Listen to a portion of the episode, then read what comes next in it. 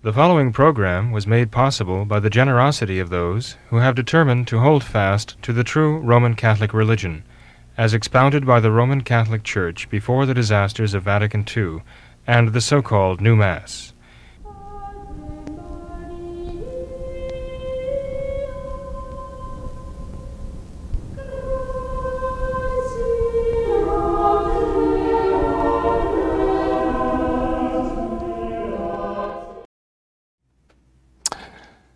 Welcome to What Catholics Believe. We have a different format tonight. I'll be uh, flying solo. Uh, Mr. Thomas Nagley is not with us tonight because of the birth of his sixth child, a little girl named Noelle.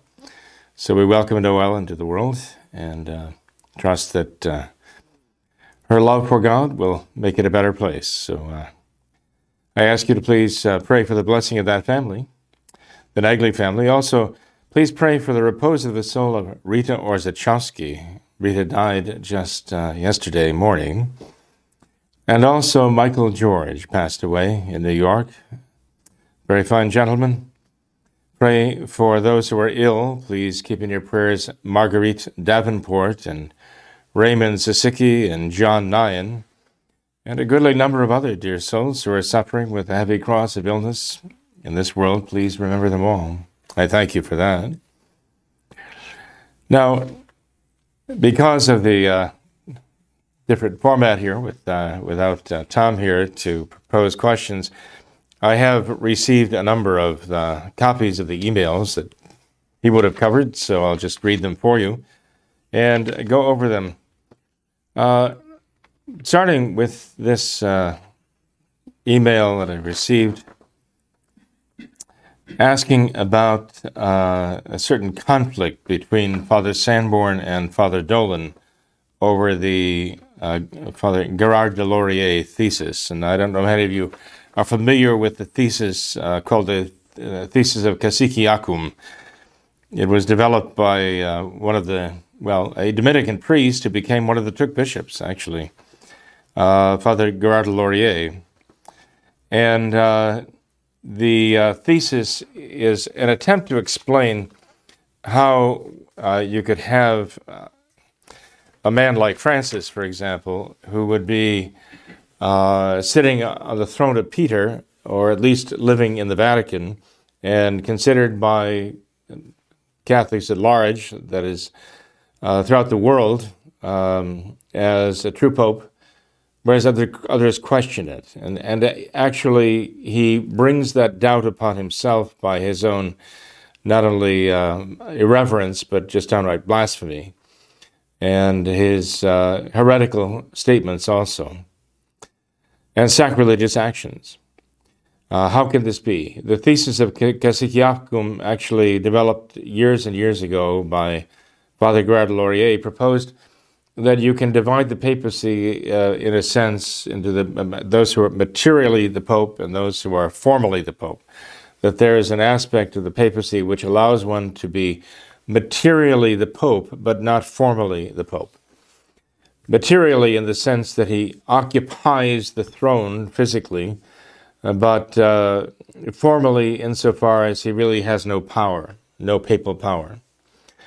Now, of course, this is simply a hypothesis proposed by uh, Father Gerard Laurier, which others have tapped into.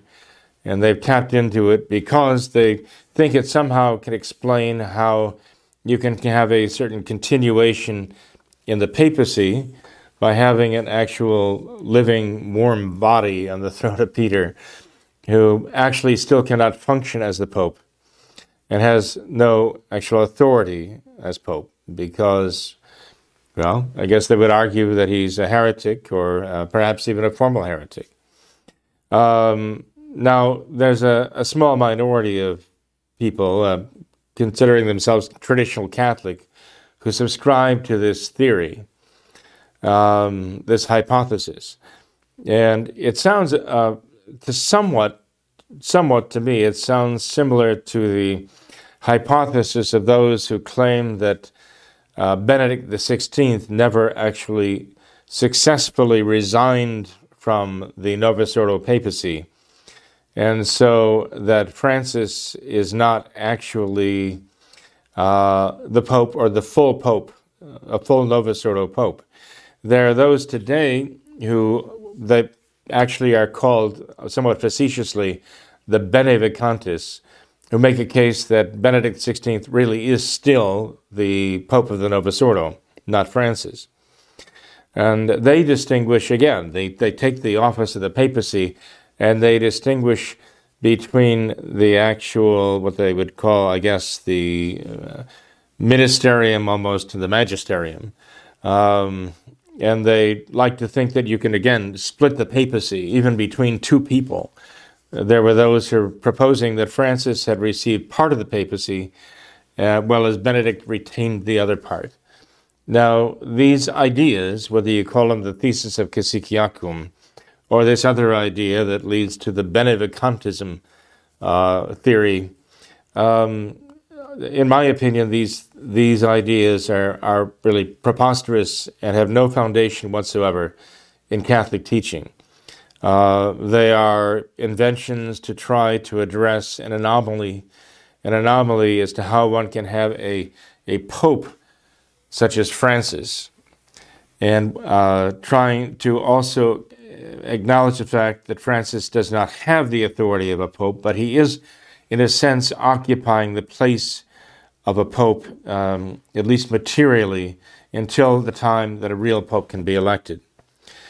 Um, in fact, I think these two theses kind of complement each other in a certain way, in that one says the uh, thesis of Cassiciacum basically says, well, uh, we're covering the situation right now by saying that um, Francis does not have the power of the papacy, but he only has the uh, materially the uh, the office or the position, you might say, to wear the white cassock, live at that address in the Vatican, and so on. And so, sort of occupy the papacy uh, until a pope can be truly elected. Uh, the other theory, the Benedict Benedictine theory, says, well, uh, Benedict was truly elected, but didn't relinquish the papacy, really. So he remains the pope. So they're trying to fill the gap for a, a kind of a, uh, a vacant papacy uh, from both directions, from the France uh, Benedict who came before, and from on the other hand, some other supposed pope was going to be filled in later. Uh, I think these are both of them really uh, stretching the point to try to accommodate a, a, uh, a very tragic anomaly uh, in the church right now. Um, there's no doubt that uh, Francis is the Pope of the Novus Ordo. He is the Pope of the New Order. Um, the question here is how can he be the Pope of the Catholic Church at the same time? He is the Pope of modernism, and modernism is the synthesis of all heresies. So, how could he be simultaneously the Roman pontiff, the vicar of Christ on earth, uh, the head of the Roman Catholic Church here on earth, visibly? And this is what this is the issue that is being tackled: how this is possible. And the answer is, it really, it really is not possible. But um, whereas the dyed in the wool dogmatic sedevacantists uh, claim almost to have dogmatic authority to pronounce sedevacantism uh, as a fact. And uh, then you have on the other side their opponents, those who are claiming that without any doubt Francis is truly the Roman pontiff and is truly the vicar of Christ on earth, despite what he's doing, despite all of his errors against the faith and sacrileges and blasphemies. Nonetheless, he remains the visible head of the Roman Catholic Church on earth. This is what the uh, the anti-sedevacantists are claiming, and they they both sides claim to be claiming this as though they have some kind of dogmatic authority to anathematize the other and say that the other is not only wrong, but that the other position, uh, position is against the faith and is an anti-Catholic position. Um, I believe that they're both wrong, and um, that in fact there is a very serious and reasonable and objective doubt about the papacy of Francis and those before him who actually represented the Novus Ordo, the new order, uh, since Vatican II. But I don't claim to have any dogmatic authority to settle a question so that I can say that somebody who disagrees with me is necessarily non Catholic or anti Catholic or out of the church or excommunicated or anathematized or anything of the kind. Because that requires true magisterial authority, which I don't have. And so we can discuss the issue, and we should discuss the matters because they're very important, but discuss them charitably, charitably with Catholic principles. Uh, but we have to realize that while we may come up with answers that are theological answers, logical answers, uh, we cannot dogmatize the answers we give because we do not have that authority. All we can do is carry on the traditional Catholic faith, the, carry on the belief that the Church has given to us coming down through the catechisms, through the centuries, the Catechism of the Council of Trent, and the pronouncements of true Roman Catholic pontiffs throughout this time. And uh, we adhere to that faith and we practice that faith, what we would call the traditional Catholic religion, with the traditional Latin Mass of the Roman Rite. We follow that, we adhere to that, and the traditional sacraments of the Church. That's what we have to adhere to. So, when it comes to this question that is proposed here about the uh, conflict between Father Sanborn and Father Dolan, what we're talking about is that Father Sanborn upholds that thesis of Cassiciacum, this idea of a material pope as opposed to a formal pope uh, in Francis and the other Novus Ordo popes who followed Vatican II. Father Dolan is uh, come out against that. He comes out and rejects that theory. He has his own concept of this. I think uh, Father Dolan even considers this uh, theory to be too lenient or too liberal in even acknowledging that Francis is materially the Pope. I think, I think uh, Father Dolan rejects that very idea. And so there is now a war of words going on between uh, Thuc Bishop, Father Sanborn, and Thuc Bishop, Father Dolan, who are, um, uh, well, you might say, even attacking each other's position I don't know if I would say attacking each other, I hope not, but attacking each other's position in this. And uh, I believe that they, they're both wrong in uh, some fundamental areas here. Uh, I do pray for them and want them to save their souls, and uh, but I, I, hope that they can eventually resolve the issues. One thing that cannot be disputed is that thesis that Father Sanborn represents, and he mentions there are other traditional priests whom he's gotten on board now to uh, stand with him and, and uphold that thesis. They're upholding a thesis. It is a, a hypothesis. That's all it is a hypothesis. It is not a statement of, of the faith. Um, it is simply a theory that has been proposed to try to explain uh, this current situation with Novus Ordo Supreme Pontiffs and a lack of a pontiff who actually is speaking and acting like a Roman pontiff. Uh, and I think they're grasping for straws, personally. Uh, so I, I, hope and pray that can be resolved, but it can't really be resolved until people are willing to sit down and discuss this in a rational, thoughtful, and Catholic and charitable way uh, based on Catholic principles, not just argue the point. This is the problem that they're having here now uh, between Father Sanborn and Father Dolan. And I must say, I can't agree with either one of them in this. I think they're arguing about uh, merely, uh, uh, what should I say, smoke and mirrors. In any case, um, going on to the next question here. Um, Father, this may be a controversial question, but I would like a substantive answer from a reliable traditional priest. What is the Catholic Church's position on fascism and other far right political stances? For from my understanding, Mit brennender Sorge never, never condemned Nazism. Mit brennender Sorge is the encyclical of Pope Pius XI uh, an encyclical that was actually smuggled into Germany under the nose of Hitler and his brown shirts and read from the pulpits of Germany on the same day, the same Sunday. And it was a condemnation, it was indeed a condemnation of National Socialism under Hitler. But he says, Mitbrenner Zorge never condemned Nazism so long as it did not elevate race to an idolatrous level. I ask this because almost all authentic Christian movements for the last 100 or so years have been labeled as fascist and even denounced by many modern prelates. Italian fascists, fascists made Catholicism the state religion. Fran- Francoists protected Catholics from communists.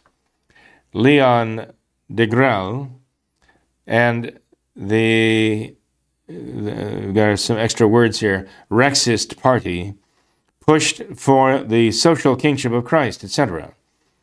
If fascism is truly to be condemned by good Catholics, why has every fascist movement been the bulwark against communism and protected Christians in their homeland?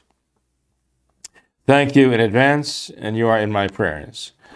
Well, uh, dear friend, uh, first of all, uh, na- Nazism was condemned by the church, absolutely condemned by the church, as National Socialism. National Socialism was the, you would call creed, as it were, of the Nazi Party.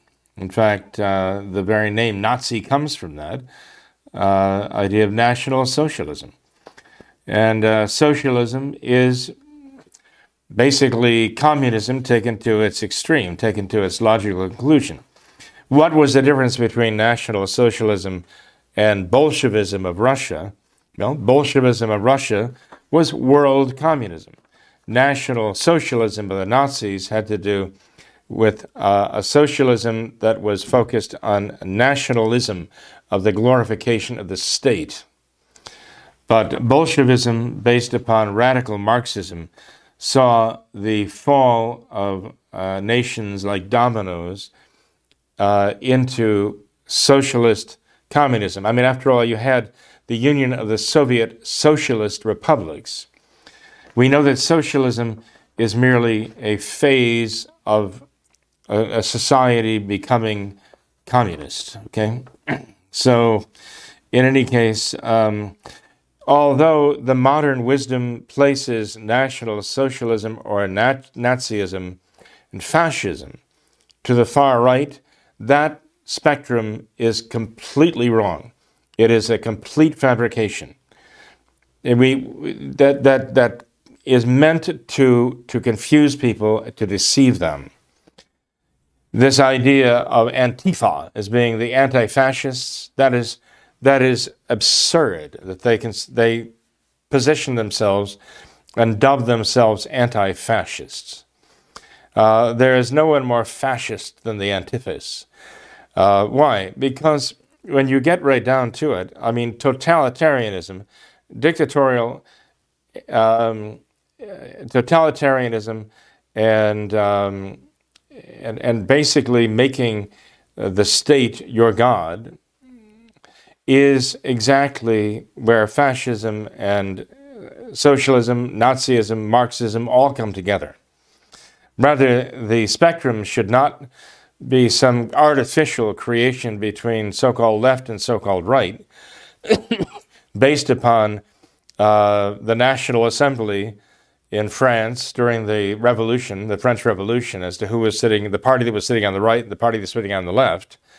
And the distinction between them was that they hated each other and they wanted to annihilate each other. But the fact is that uh, the, the spectrum, the political spectrum, should actually not even go between total government and anarchy. Uh, you know, anarchy being no control, no government control, and complete atomism of the society in which there is, of course, perpetual revolution going on. And on the other hand, total lockdown of the totalitarian dictatorial society, whereas total government, total government control. Even that doesn't work. For Catholics, we have to look at it this way. we have to look at the uh, spectrum as being Christ or Antichrist. We have to look upon the spectrum as the, the, the, the zenith or the apotheosis of all true government here on earth is that which patterns its laws after the gospel of Jesus Christ. That and that alone can really be good government. And from that, you have the progressive deterioration all the way over to the total and absolute explicit rejection of Christ. But for us, the spectrum has to be based upon the gospel of Christ and the kingship of our Lord Jesus Christ. Now, when you when you uh, give this question here, you're talking about Franco as though he were actually a fascist. Well, I think uh, that's not true. I don't I don't consider Franco really a fascist. I do consider him uh, as being caught, you might say, in between the the National Socialists and the World Socialists, and he knew that his country, Spain, was being targeted by the Bolsheviks. Yes, after uh, the Bolsheviks had succeeded in taking over Russia, their intent was to spread revolution throughout the entire world, including Spain. They tried here in our own United States after World War One uh, was over the, the doughboys, our own soldiers, returned to America looking for jobs. And uh, the country had at that time, in a sense, transferred to a wartime economy, entering World War I toward the very end. And the, re- the return of our young men, by the thousands and thousands looking for jobs, placements in our economy, was a slow process the communists thought they could take advantage of that and stirred up over what was it 1100 strikes nationwide in the in 1920 alone i understand as i recall correctly. And that labor strife was stirred up by communist agitators thinking that if marx was right and the revolution had taken place in russia and was successful there the rest of the nations the industrialized nations would follow suit and would lapse into violent revolution and uh, essentially communism. Marx was wrong, and they found out very quickly that it, their plan wasn't going to work because the industrialized nations of the world did not fall into communism, despite all of the communist ag- agitation incited by the uh, communist, well, the Communist International, the Comintern. And so they had to go back and re examine their position, the communists did. That's when they decided that Christianity was a problem, that the, the faith of, uh, of the Catholics and Catholic societies, uh, what was left of that, shredded by Protestantism, nonetheless, still had the power to resist the communist propaganda. And that's when the Frankfurt School devised its plan of cultural Marxism.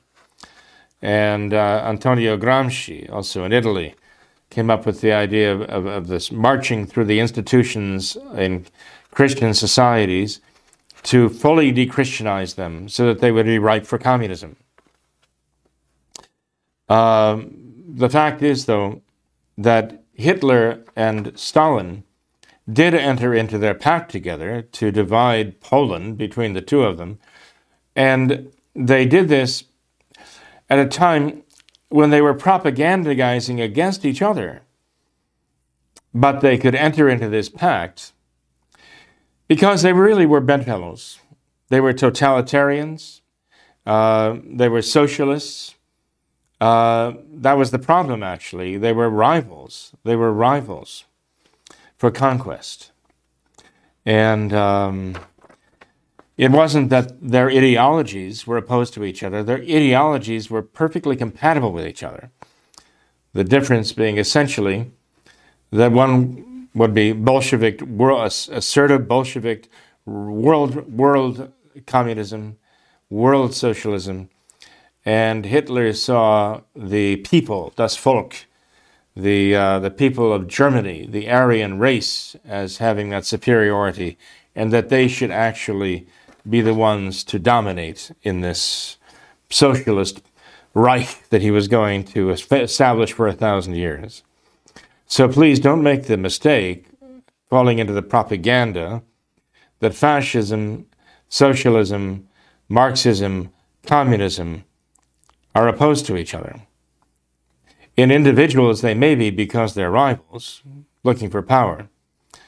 But in fact, the fascists and the Marxists, the communists, are no more opposed to each other than the, the, the, the Mensheviks and the Bolsheviks. They were all, Marxists, all communists. They just had different ways of going about pursuing their plans and their ultimate goals. So, uh, in the case of Franco, he saw that there was help needed to prevent the other generals in Spain, he was the youngest of them all, from acceding to a communist takeover of the politicians.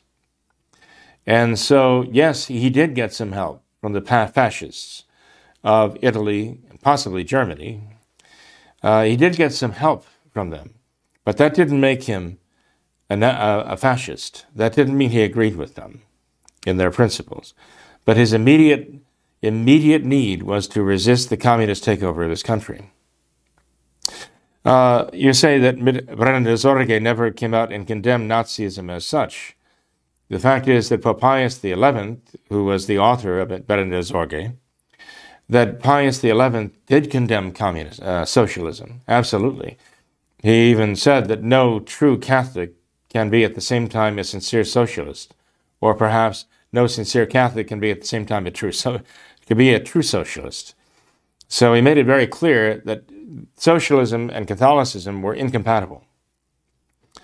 And that includes National Socialism, no doubt about it. Um, there were those who probably fell into the trap, yes, perhaps even some Catholic prelates, because of the sweet talk of the fascists, maybe, who fell into the trap of thinking that the fascists would save them from communism but that was an alternative between two monsters, you know, um, and choosing perhaps fascism as the lesser of two evils, but still an evil, never approved.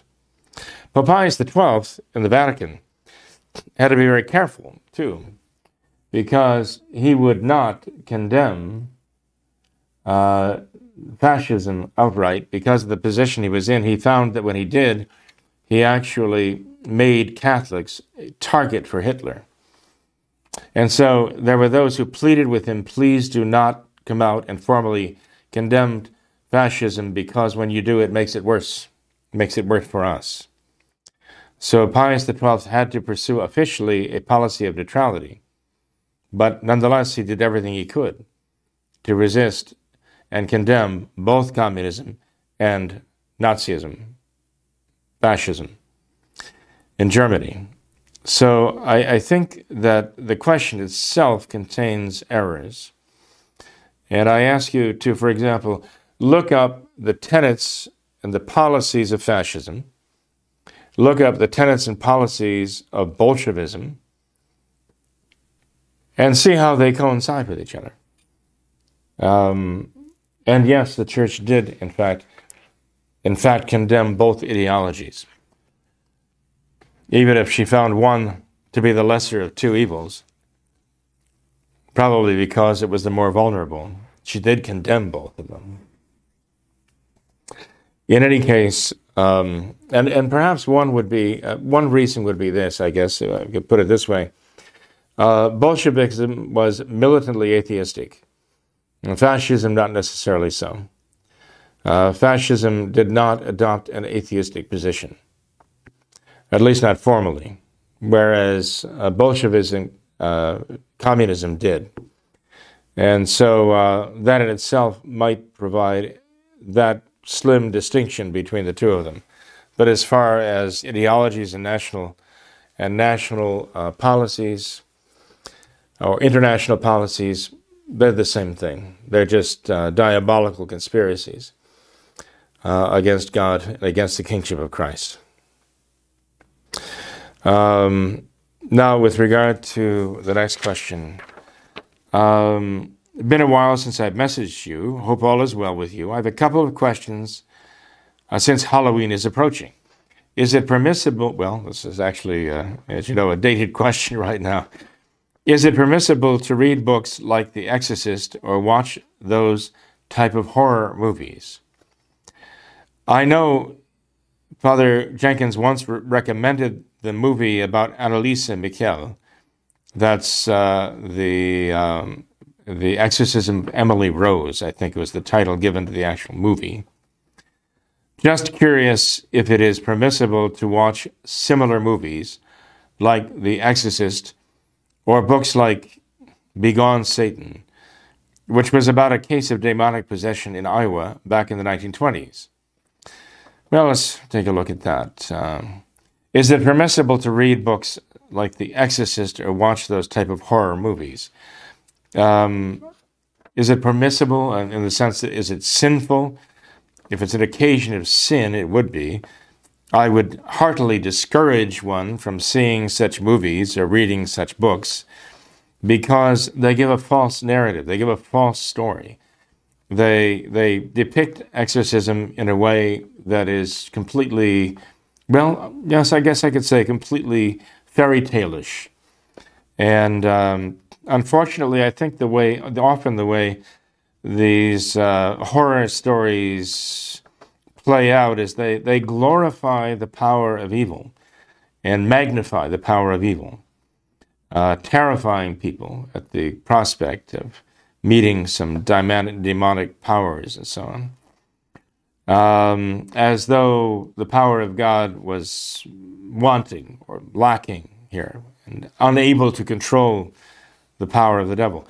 I, I consider that to be very wrong uh, and very dangerous. So I, I, would certainly discourage people from reading such books just for the sake of the adrenaline rush of being scared to death by these things, because they can come away with them from them with a very, very false idea, an exaggerated idea of the power of the devil, and actually uh, lose confidence in the power of God because of the way these things are falsely presented. Um, so I think horror movies are a manifestation of original sin, the consequences of original sin in the soul, that people find these things so fascinating.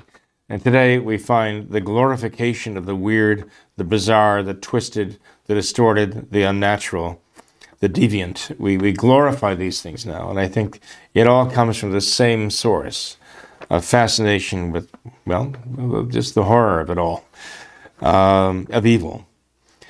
Uh, evil can be very fascinating for, uh, to us, as it was under the guise of a temptation uh, to Eve long ago. So it is with us today. We need to avoid that. Uh, the author says, I know Father once recommended the movie about Anneliese Michel. Well, I recommended that movie again. I think it's in, uh, marketed under the title of uh, The Exorcism of Emily Rose because uh, I think it, well, it was number one, uh, referring to an actual case. And although it had its deficiencies, certainly, it, um, it did show the spiritual side. And it did show ultimately the power of heaven over the powers of hell. Uh, even the Blessed Mother and the fact uh, that this soul uh, her actual name was Anneliese Michel. She, I think she lived in Alsace-Lorraine, if I'm not mistaken.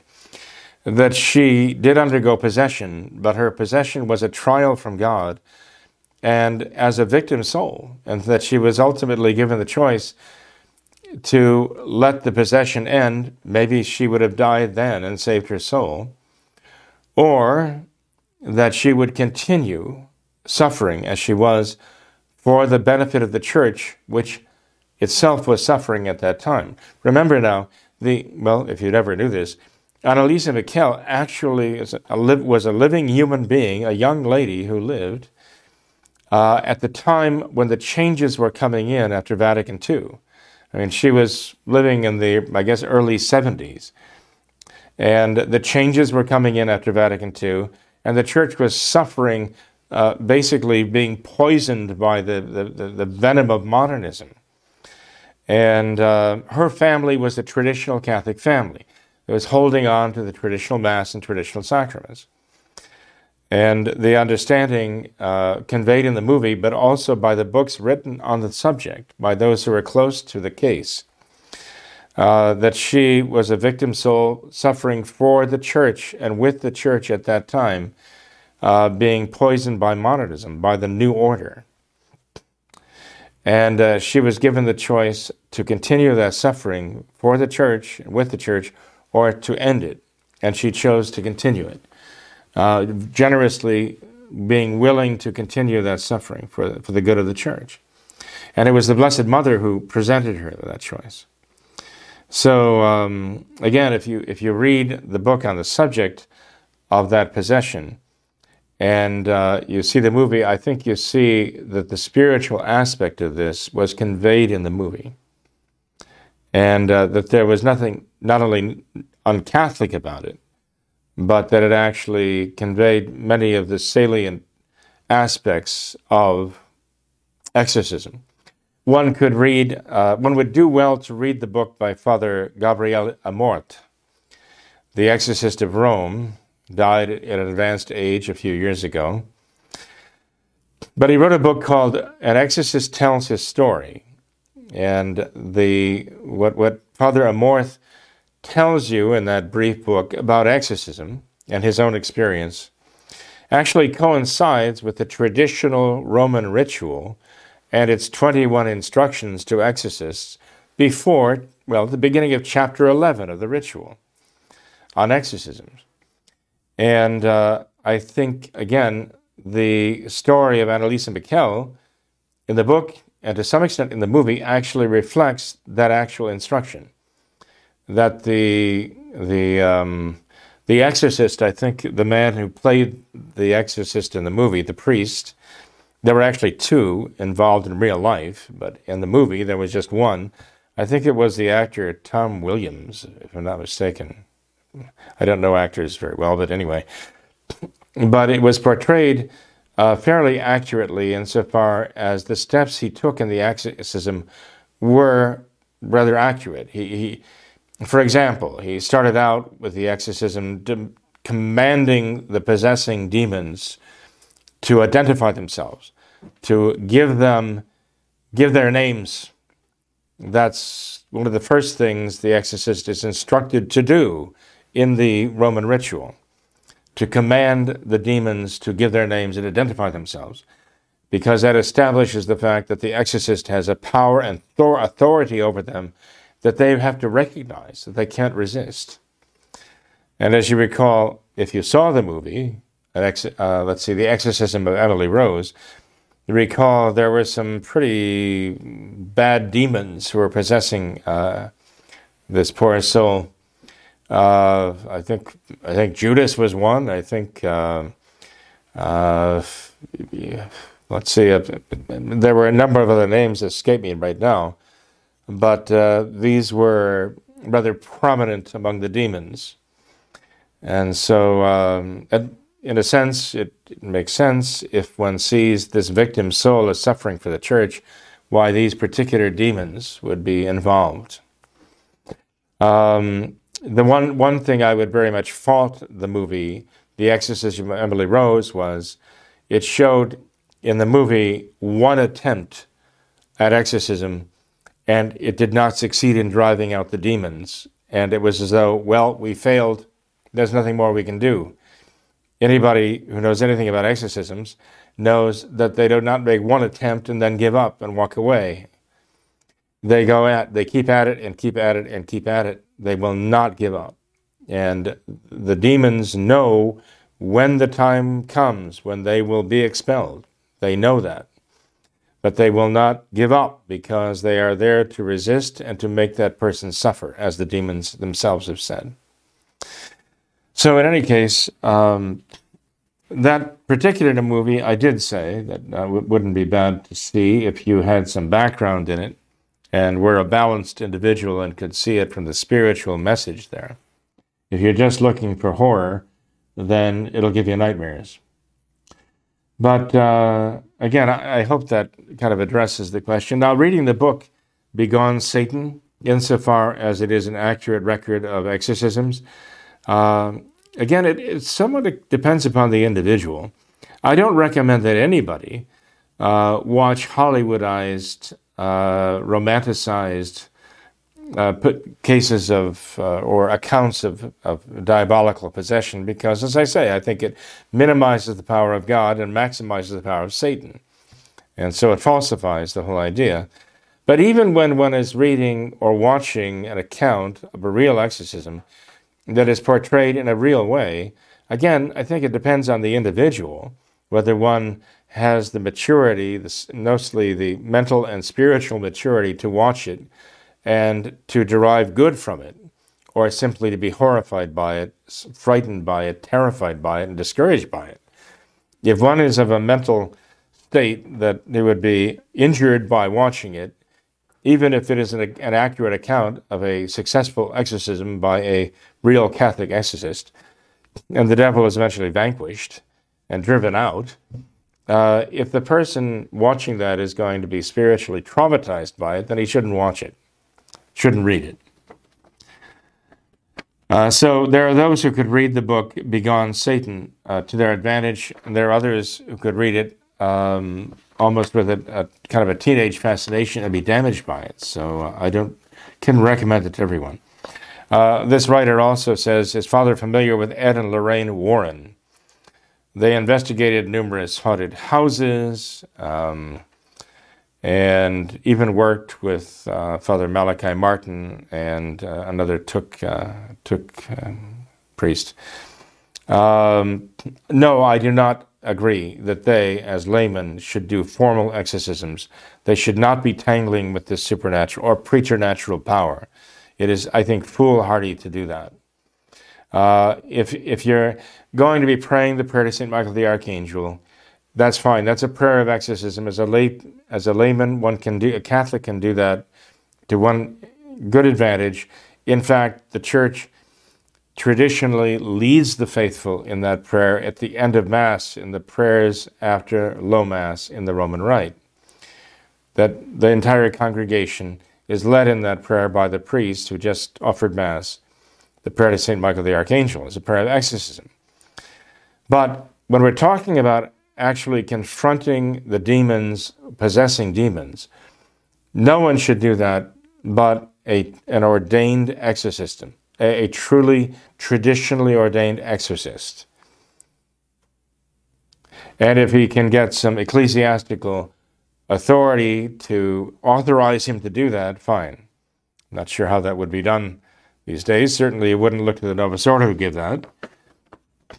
Um, in any case, but no, I, I would certainly discourage any layperson from tangling with that. I think it is really almost like dabbling in the occult and inviting inviting possession possession oneself. I'm afraid. Uh, question: I am confused about whether it's a sin to take the vaccine in order to keep my job. I don't have many skills, and the job I have now is a union job that is hard to come by. I am the father of a large growing family. Would it be a sin on my part to take it? Again, this seems to be the question of the day, doesn't it? Uh, the Society of St. Pius X seems to have come out and pretty much said, yes, it's okay to get the vaccination, and in some cases, it might even be the morally right thing to do. I don't agree with that. Um, but the question of whether it is sinful to take it when you are being forced to take it for your livelihood, uh, to feed, clothe, and shelter in your family, um, or whether you're being threatened with, menaced with all kinds of uh, imprisonment, essentially as they're doing in uh, in Australia right now, in Austria right now, threatening to do in Germany right now.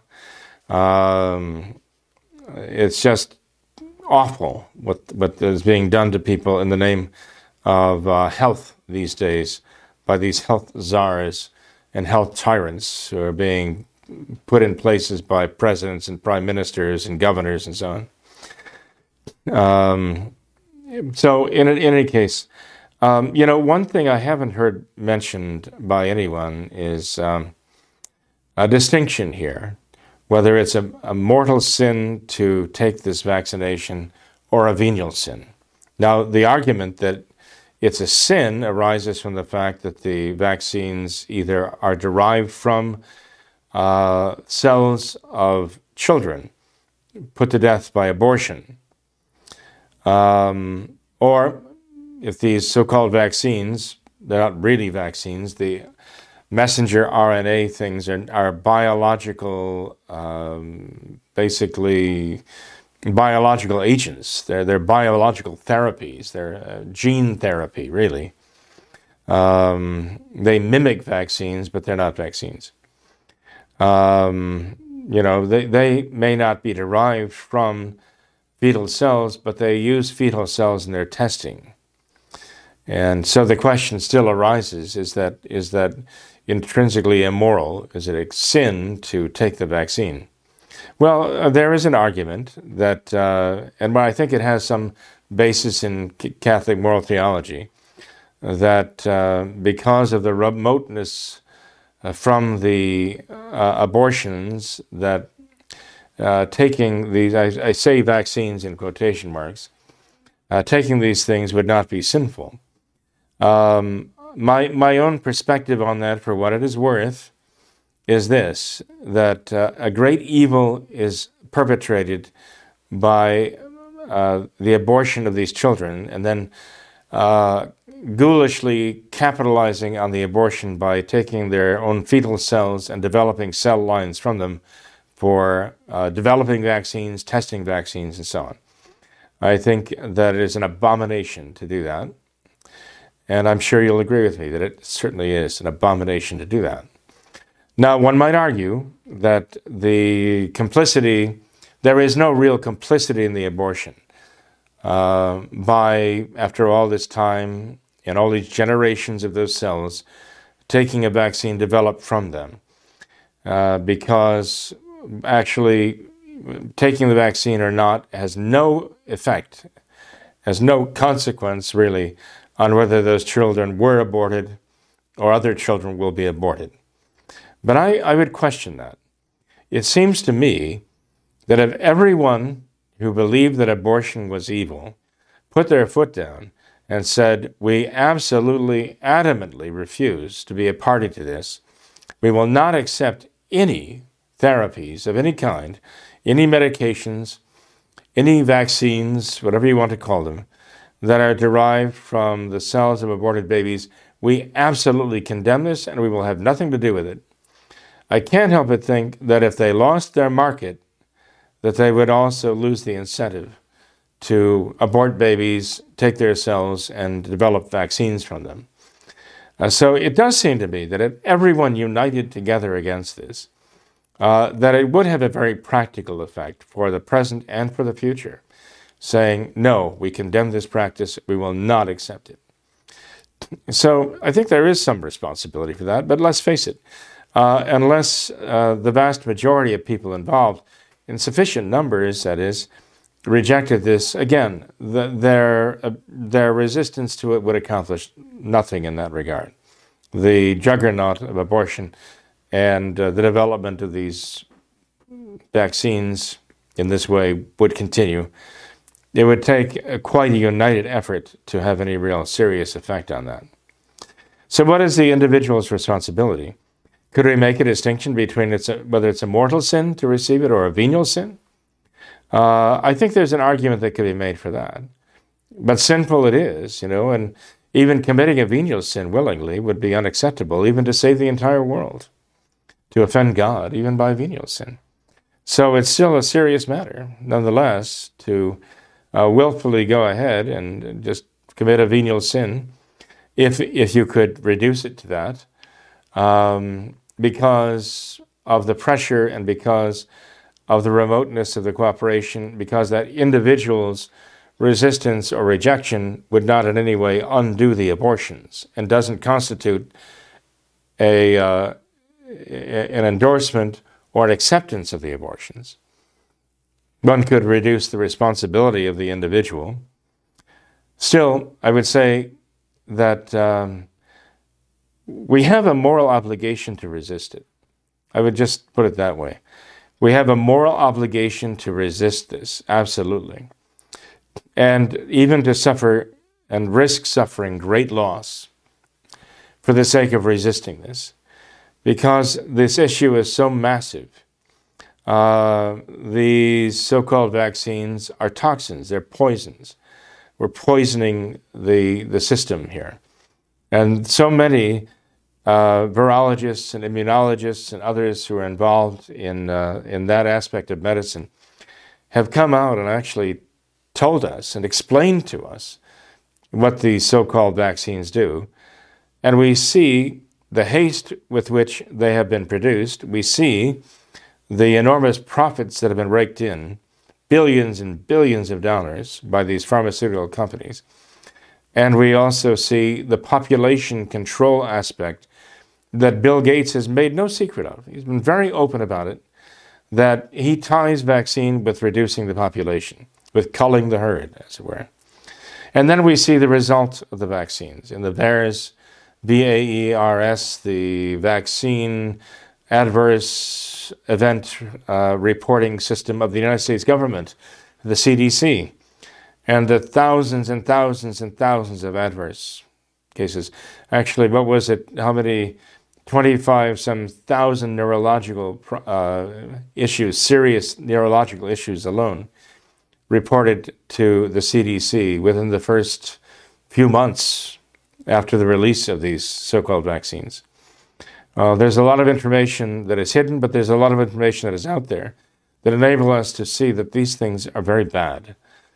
And uh, not only that, but incrementally they're they're going after the younger younger population and they want to well you know now i mean to inject youngsters even as young as 5 years old and for those who are willing even infants this is where they're going with this so where are we going to resist it at what point are we going to say no if we believe it is morally wrong to accept these things if it is morally wrong it's morally wrong on two counts at least, at least two counts.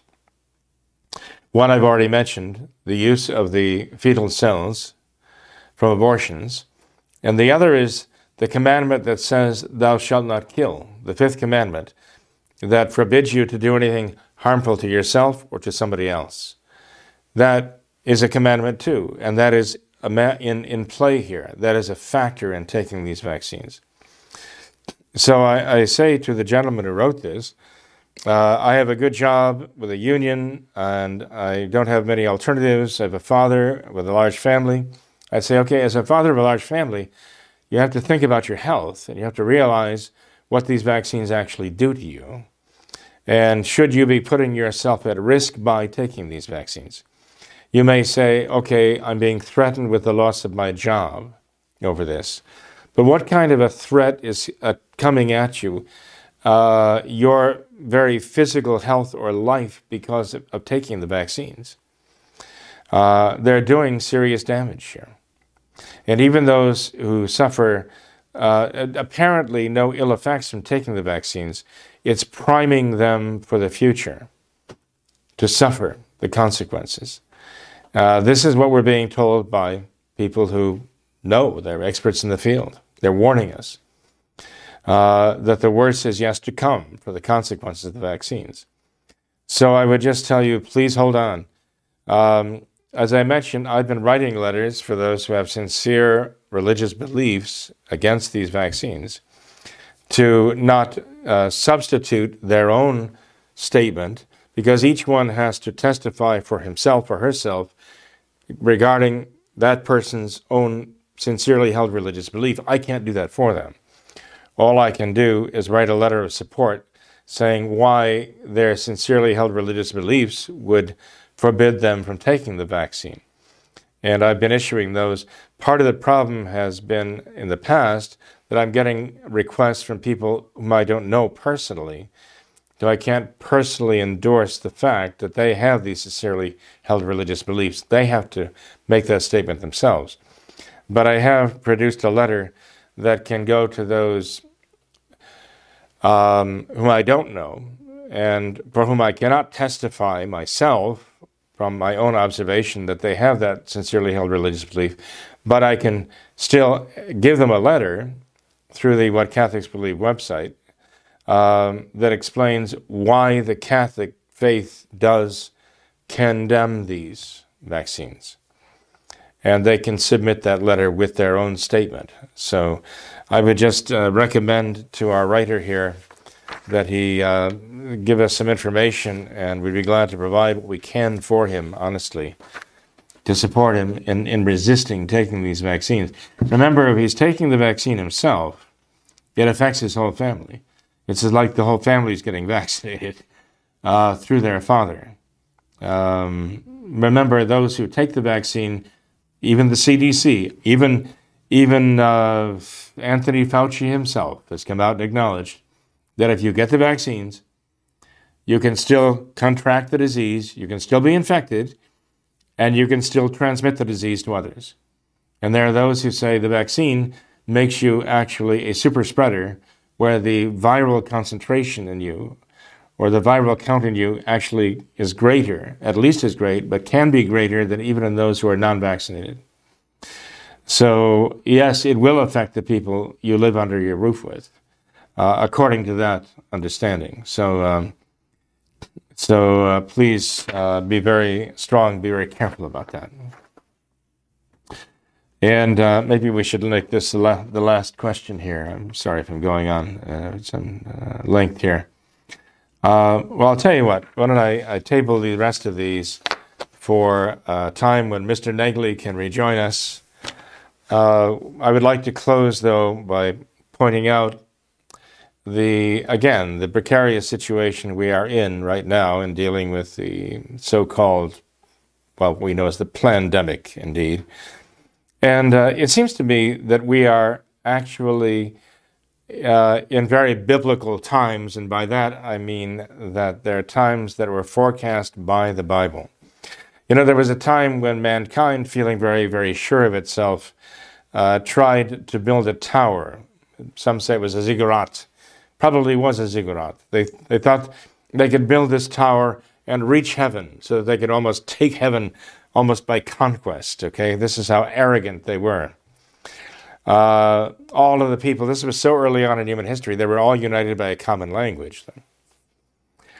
And so you know that this Tower of Babel was never actually completed because God confused their speech. They couldn't work together, they couldn't complete the project. They, dispersed over the earth because of the confusion of their language. Well, it seems to me we're in a time now when uh, it's almost as though uh, they're, they're the elite, as they're called, the billionaires club, think that they can build this Tower of Babel. They can build this Tower of Babel digitally. Now they can get overcome this this uh, uh, speech impediment of mankind, as it were, or this confusion of the speech in which mankind could not communicate they're going to overcome that now by their cell phones. They're going to overcome that now by their internet. They're now going to bring mankind together now so we can we can now construct this Tower of Babel that God had vetoed long ago. Now we're going to construct it and we're going to storm heaven and we're going to take it for ourselves. So, and in the process of doing so, they say that they're going to give us all a digital identity. And even Klaus Schwab, the uh, spokesperson for the World Economic Forum and the great advocate of the, the, the what they call the Great Reset, you know, communist, communists take over the world. You will own nothing, but you will be happy. By decree, you will be happy. Uh, that's an order from uh, Klaus Schwab and his, and his economic forum. Uh, they want to integrate, as they say, your physical identity and your biological identity and your, your digital identity. He left out the diabolical identity. He might as well have included that too. But he, he said, we're not only going to have a physical identity and a biological identity, but they want to give you a digital identity. They want to give you a digital identity. And without that digital identity, you don't fit. You don't fit in the world. You have no right to be in the world. And the vaccine passport is no doubt a big part of that digital identity that you have to have. You know, uh, some time ago, some somebody coined the phrase uh, the, the expression homo digitalis. Curious, curious, isn't it? Now, we're known as Homo sapiens, okay, wise man, okay, because we've come to the age of reason, they say, and we're thoughtful, we've been enlightened. This is the, the, the, highest state of human evolution, they say, is the Homo sapiens. But now they say we're going to go on to the next stage of human evolution, and we're going to produce the Homo digitalis, which they refer to as the digital man or the digitalized man. We're all going to have a digitalized, a digital identity. This is what they tend, they say they're going to create. They're going to meld our minds with the digital world and going to essentially um, take our identities and make them digital. It's kind of interesting, I think, that digitalis, though, the, the digitalis of that homo digitalis, digitalis is a, is a poison. Digitalis, as you know, digitalis is a poison. I think uh, David Yallop even said that uh, Pope uh, John Paul I uh, was assassinated with the use of digitalis in the papal apartments. But digitalis has use as a poison. And to refer to Homo digitalis, well, maybe we're talking about poisoned man. And considering their vaccines, I think that applies perfectly. You were talking about poisoned man, the Homo digitalis there. And, um, you know, I realized that I could be accused of spreading disinformation and um, even a vaccine or what they call COVID conspiracies, that I could be accused of being a COVID conspirator here. In fact, Francis Collins, um, who was the head of the this the NIH, I, uh, the, yes, the NIH, guess it was. Francis Collins, who now has tendered his resignation because it has come to light that under his watch, yes, uh, gain of function uh, research was being done in Wuhan, China, financed by the United States government under himself, Collins, and Fauci. Uh, now, he has said that those who spread vaccine disinformation and engage in kind of this COVID conspiracy, talking as though the, the virus and the vaccines are part of a conspiracy against the human race, he says people who talk that way should be subject to prosecution, should be uh, disciplined, should be uh, charged even criminally, should have to be drawn up by the DOJ, the, the Department of Justice. And they, they have to be stopped, they have to be punished for this kind of thinking and this kind of talk. Well, as a matter of fact, I would be all in favor of that. I would be in favor that if, if, if one who actually uh, saw the the uh, the virus itself and the vaccines as being part of a great conspiracy, and who were spreading misinformation about it, if they were to be charged, um, I would be all in favor if the first person charged was Francis Collins, and the second person charged would be Anthony Fauci. Because I consider them to be the ones who are spreading the most dis- disinformation about both the vaccine and and the, uh, the, the virus itself. I think they're the ones who are behind so much of this misinformation and deception. So, uh, to that extent, I would have to agree. I think there, there should be some sort of a, a reckoning for uh, misinformation, disinformation uh, about these, these matters. In any case, um, uh, perhaps what we saw happening out in California not long ago with a, uh, a mother uh, with her, her door being battered down by the FBI, agents of the FBI, and herself handcuffed before her children because she was not politically correct, because she'd crossed some members of the local school board, and she was targeted by the FBI for that. Well, if they want to turn the FBI into the Federal Bureau of Intimidation, they're doing a good job of it. We see exactly that kind of thing happening with law enforcement around the world, in Australia and in Austria and in so many other places, where people who resist the vaccine, resist the lockdowns and all the other restrictions are being criminalized.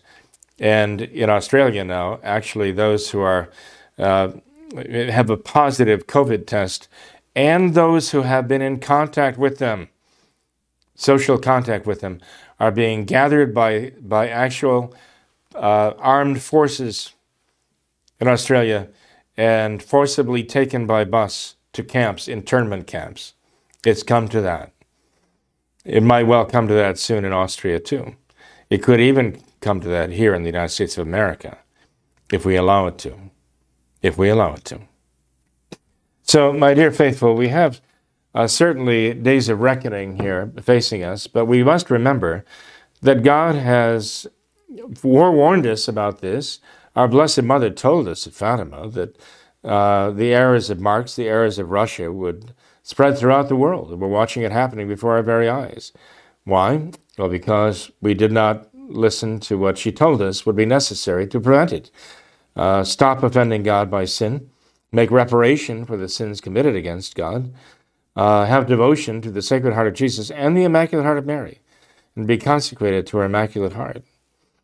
And uh, at that time, she wanted Russia consecrated to her Immaculate Heart. Now, she wants all of us consecrated to her Immaculate Heart. We have to pray and do penance, have to pray the Rosary in particular. We have to hold fast to our traditional Catholic faith. This is what is going to draw the protection of heaven upon us, our families, and our country. So I beg you to please return to, or find for the first time, if necessary, if you have never known it, the true traditional Catholic faith and its practice, the true traditional Catholic religion and the traditional Mass, traditional sacraments. Pray the Rosary, be faithful to God, make reparation to God for the sins committed against Him. And you, yes, you have the power to turn this around. Our Lady even referred uh, to the fact that she was she was holding back the avenging hand of, of God, of our Lord, raised against a sinful world. And for the sake of his own mother, and her devotion and her prayers, and her love for us, God was staying his hand. But she said it was becoming more difficult to do so. Well, you and I can lend a hand to her hand by our fidelity, our hope, and our love for God here and now. So, uh, with that, I bid you good night. God bless you, and I wish you a blessed Thanksgiving. One question that comes up finally is Is there a dispensation from the abstinence against, well, eating meat on the Friday after Thanksgiving? And all I can say is that in some dioceses here in the United States of America, before Vatican II, it was customary to grant a dispensation for the Friday after Thanksgiving to allow the eating of meat on that Friday. Uh, customary, um, you might say, because of the cons- matter of refrigeration and leftovers and them being spoiled and going to ruin, that the church allowed at a time when refrigeration was not that common or was still rather primitive, um, that Catholics could eat meat on that Friday. My own take on that would be that was true in certain dioceses for this particular reason. That reason, I think, doesn't exist now. I think we can preserve the food to be eaten later. I don't think we have to worry about it going bad or spoiling. The second thing I would say is we have a desperate need right now for penance and reparation to God. Why should we be looking for any way to get around an opportunity to uh, offer God some reparation, even in this very small way? That after a Thanksgiving in which many people glut themselves, we are asked to give up this small thing of not eating meat on this Friday practicing abstinence in honor of our Lord's crucifixion and sacrificial death for us on Friday. Why don't we just all embrace that and, and offer that to our Lord? If you would be dispensed from it ordinarily, all the more reason why it would be acceptable to our Lord that you could offer it as a sacrifice, a willing and loving sacrifice to Him. A small thing, and yet something very significant nonetheless. So I encourage uh, people to realize that yes, there have been dispensations given in the past for eating meat on that Friday following Thanksgiving, but I heartily recommend that we simply follow the abstinence of that Friday in honor of the crucifixion and in answer to Our Lady's call at Fatima for prayer and penance. May God bless you all. Have a blessed Thanksgiving.